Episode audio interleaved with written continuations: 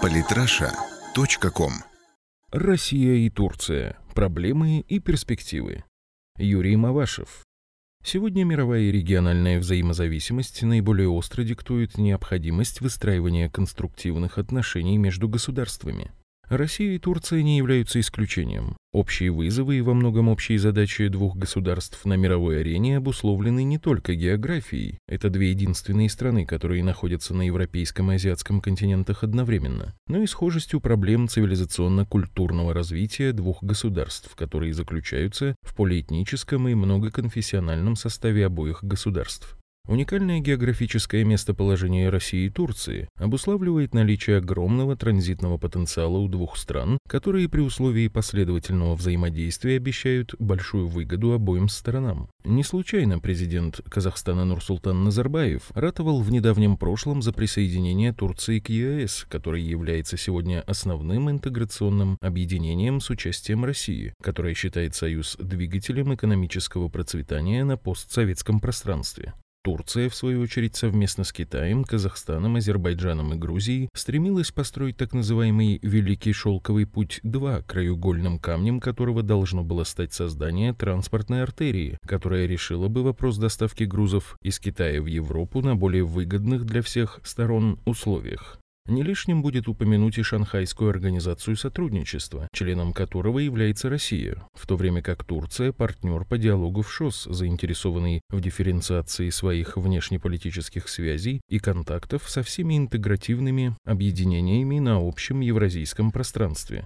Именно через участие в таких союзах Россия и Турция воплощали в жизнь свое восприятие реальности, которое резко контрастировало с таковым стран Европы и США. Более того, представляется, что при условии возобновления двусторонних контактов Москвы и Анкары, сошедших на нет из-за инцидента со сбитым самолетом Су-24М, стороны совместно могли бы найти способ избавления от давней зависимости, угнетающей евразийский континент. Речь идет о необходимости подчиняться валютно-финансовой конъюнктуре в мировой торговле, сформированной странами Запада. Так во многих портах и странах мира не признают иную страховку, кроме как в британской компании Lloyds или в национальных, но аффилированных с Lloyds компаниях, которая является лидером по оказанию страховых услуг, в том числе и в области морских перевозок. В практическом смысле это означает, что контейнеровозы, идущие из Шанхая в Гамбург, обязательно должны быть застрахованы именно в этой компании. И это не говоря о том, что Британия, как один из лидеров западного мироустройства, сформировала тарифы на определенные грузы, районы мореплавания, а также правила обслуживания судов. Нетрудно догадаться, что данные процессы напрямую влияют на ценообразование, которым редко кто доволен и в России, и в Турции. Вместе с тем, для достижения стратегической задачи по избавлению от таких зависимостей, что неоднократно отмечалось и формулировалось во внешней и внутренней политике двух стран, России и Турции необходимо перейти к качественно новому восприятию друг друга, основанному на взаимном доверии. Москва хотела бы видеть Анкару независимым игроком. При этом нельзя не отметить, что с приходом правящей партии справедливости и развития, казалось, в сотрудничестве двух стран явно наметился ряд тенденций, способствующих этому. Мы стали свидетелями увеличивавшегося из года в год товарооборота между странами. Стороны планировали довести его значение до 100 миллиардов долларов в год. Совместных проектов в строительной сочинские объекты строили турецкие строительные компании, энергетической строительство Росатомом АЭС Акую, культурных проведение музыкального фестиваля Турквизион в Казани в 2014 году и общественных сферах, не говоря уже о туризме. Что же случилось? Эмоционально тяжкая для России потеря летчика российских ВКС отбросила назад успешно развивающиеся отношения, когда российское общество жаждет услышать слова сожаления и сочувствия. В международных отношениях данный вопрос может быть очень просто разрешен принесением официальных извинений. Выполнение турецкой стороной условий, обозначенных президентом России Владимиром Путиным, сегодня целиком и полностью зависит от Анкары. Только это может исправить сложившуюся ситуацию, открывая путь к сотрудничеству. Взаимовыгодные перспективы и потенциал конструктивного взаимодействия России и Турции на евразийском пространстве трудно переоценить. Говоря о новом премьер-министре и лидере правящей партии справедливости и развития Турции Бинали Йылдырыме, нельзя не отметить, есть основания полагать, что данная политическая фигура могла бы способствовать налаживанию двусторонних российско-турецких контактов, ведь он представляется политиком, который не был замешан в инциденте с российским Су-24М.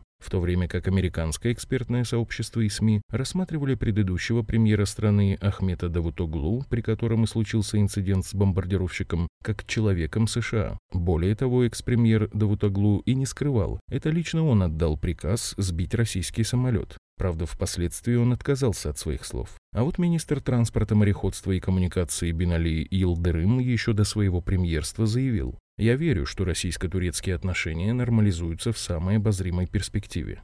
Подобные заявления, несомненно, внушают оптимизм. Распространенное в экспертной среде мнение, согласно которому фигура Илдырыма является несамостоятельной, не учитывает тех немаловажных факторов, что новый премьер, во-первых, является соучредителем правящей ПСР, а во-вторых, обладает серьезным авторитетом в турецком деловом сообществе. Внедрение крупнейших инфраструктурно-транспортных проектов, а также привлечение турецкого бизнеса к ним только усиливают его позиции. Принимая во внимание ряд данных обстоятельств, недооценивать нового турецкого премьера было бы как минимум недальновидно. Не лишним будет отметить, что бывший председатель турецкого правительства и лидер правящей ПСР Ахмед Давутоглу, говоря о своей отставке, неоднократно отмечал, что принял такое решение ради сохранения единства партии. А ведь его и мировое экспертное сообщество и СМИ считали полностью подконтрольным президенту Эрдогану. Политическая практика продемонстрировала обратное. Таким образом, новый код в мешке российско-турецких отношений в лице премьера Турции Бинали Йылдырыма может способствовать обнулению напряженности с Россией, в случае, если требования Москвы будут выполнены. Последние заявления официальной Анкары подают такие надежды. Так, на прошлой неделе Реджеп Таип Эрдоган, вице-премьер Нуман Куртулмуша, а также министр иностранных дел страны Мевлюта Чувушоглу сделали ряд заявлений, создающих впечатление о стремлении турецкой стороны разрешить ситуацию. Более того, в интернете 2 июня появилось открытое обращение турецкого бизнесмена, выступающего от имени делового сообщества Турции с призывом улучшить отношения с Россией. В заключении он обращается к лидеру страны, Господин президент, не бойтесь принести извинения. Мы не найдем такого друга, как Россия. Самые интересные статьи о политике и не только. Читайте и слушайте каждый день на сайте polytrasha.com.